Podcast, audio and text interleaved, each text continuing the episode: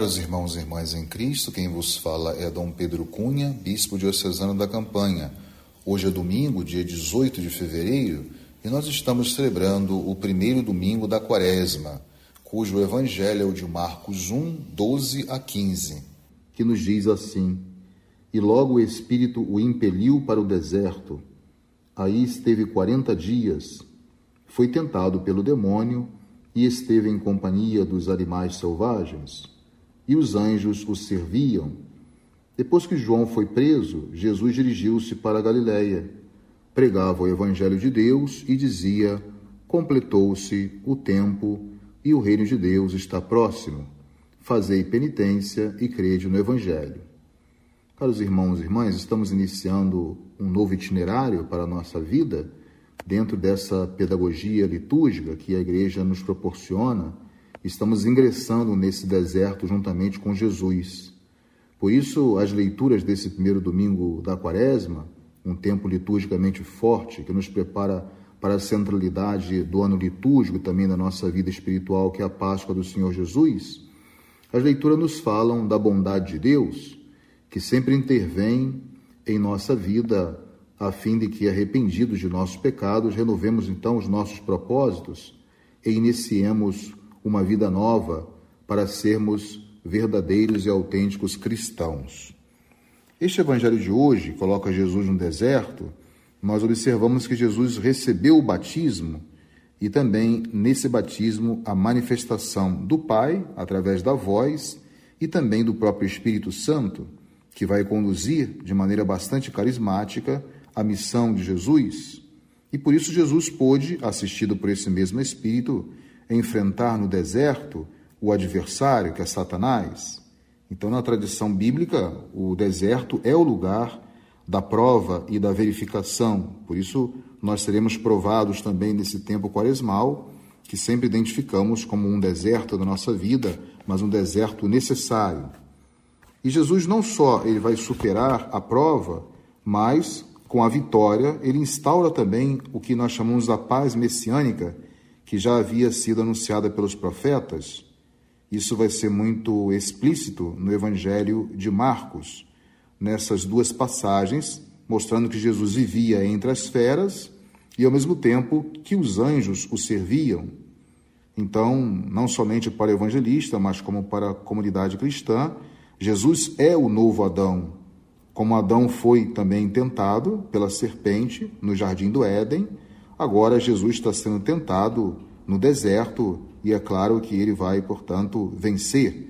E a vitória sobre o poder do mal é, estará em perfeita harmonia, trazendo assim a paz ao mundo inteiro e uma resposta para o drama do pecado e da morte.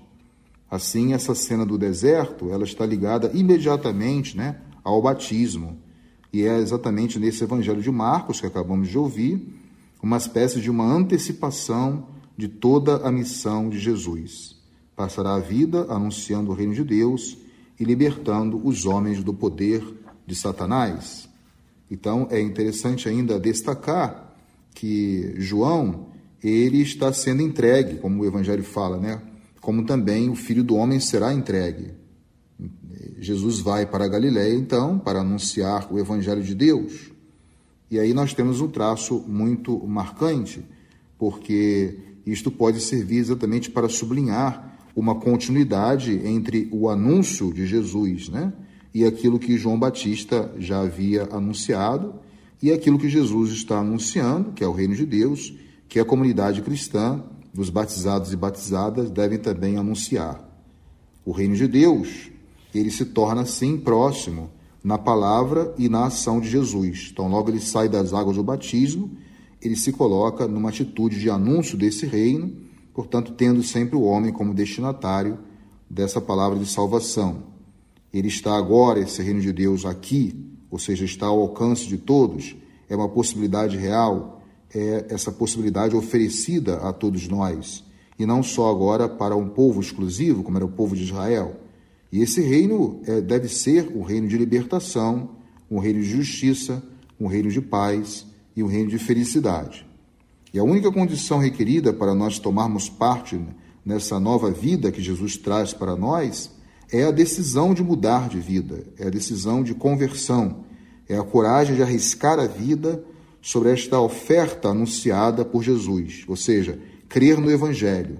Convertei-vos e crede no Evangelho. A conversão, como nós sabemos, é uma mudança radical de vida, de mentalidade, né? É uma ruptura com todos os temores e a escravidão do passado e, ao mesmo tempo, uma abertura plena e livre para esse novo futuro oferecido por Deus na pessoa de seu filho Jesus. Portanto, queremos mostrar também, a partir desse evangelho, que muitas vezes nós não seguimos é, esse caminho apontado pelo Cristo, ou muitas vezes nos cansamos de é, atravessar o deserto. Quando muitas vezes nós pecamos, usamos também mal a liberdade, e assim, portanto, como foi a experiência de Adão no, no Éden, usando, portanto, a sua liberdade de maneira indevida. E é interessante ainda destacar que Deus não abandona, mesmo nessa, nesse drama do pecado, o homem, pelo contrário. Ele quer, portanto, apontar um novo caminho, endireitar as nossas veredas, corrigir-nos e, ao mesmo tempo, renovar-nos. Então, esse é um ponto muito característico desse Santo Evangelho, que é uma bela abertura para esse tempo penitencial que nós iremos viver. Por isso, o Evangelho de hoje nos ensina que Jesus foi assim, né, provado por Satanás mas ele venceu as forças do mal, mostrando-nos também o caminho para a fidelidade ao projeto de Deus, cumprindo a, a vontade de Deus e estando atento à própria palavra de Deus também.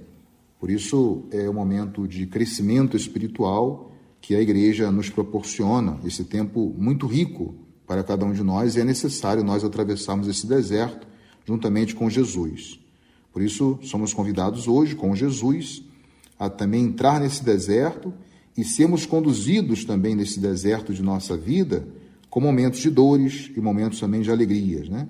A nossa fé, ela é submetida sucessivamente à prova? Como ele também foi, Jesus Cristo foi também submetido à prova no deserto. Mas não temos que ter medo, não temos que ter medo, porque esse mesmo Espírito que conduziu Jesus no deserto é o mesmo Espírito que está conosco no curso de todo esse tempo da quaresma que nós iremos viver. Então, quero, com esta mensagem, a partir desse santo evangelho de hoje, trazer essa mensagem de alegria a todos os fiéis, dizendo que não devemos desistir, além do deserto espiritual que a liturgia nos propõe. Então, eu desejo a todos e a cada um um feliz e abençoado tempo de quaresma, para que possamos então celebrar com todo ardor a Páscoa do Senhor Jesus, que seja verdadeiramente uma passagem transformadora em nossas vidas, mudando aquilo que precisa ser mudado para nós melhorarmos a nossa relação com Deus, com os irmãos e irmãs e com toda a comunidade. Louvado seja nosso Senhor Jesus Cristo, para sempre seja louvado. O Senhor esteja convosco, Ele está no meio de nós. Seja bendito o nome do Senhor, agora e para sempre. A nossa proteção está no nome do Senhor, que fez o céu e a terra. Por intercessão da Virgem do Carmo e dos nossos beatos Padre Victor e Inha Chica, abençoe-vos o Deus Todo-Poderoso, Pai e Filho e Espírito Santo. Tenham todos um abençoado domingo.